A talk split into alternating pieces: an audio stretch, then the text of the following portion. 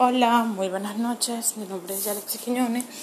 Soy estudiante del séptimo semestre de Contaduría Pública y les vengo a hablar sobre la parte legal que fundamenta el régimen del impuesto sobre la renta, el Código Orgánico Tributario y el impuesto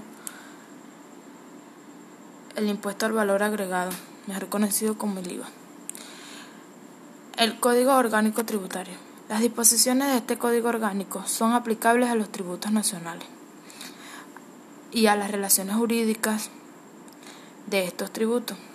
Para los tributos aduaneros, el Código Orgánico Tributario se aplicará en, en los medios de extinción de las obligaciones, también a los recursos administrativos y judiciales la determinación de intereses y en lo relativo a las normas para la administración de tales tributos que se indican en este código. El impuesto sobre la renta representa una parte importante del ingreso para el gobierno nacional, ya que los impuestos que se recaudan son invertidos en salud, educación, implementación de justicia y seguridad del país. El IVA. En esta reforma que se constituyó en 2020, se ratificó la tarifa del IVA al 16%. La ley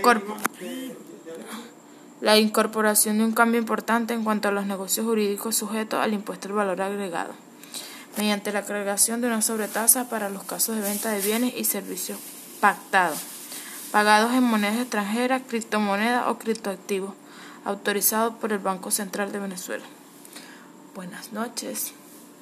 Espero que les haya gustado mi exposición y estoy sujeta a cualquier crítica constructiva que me quieran dar.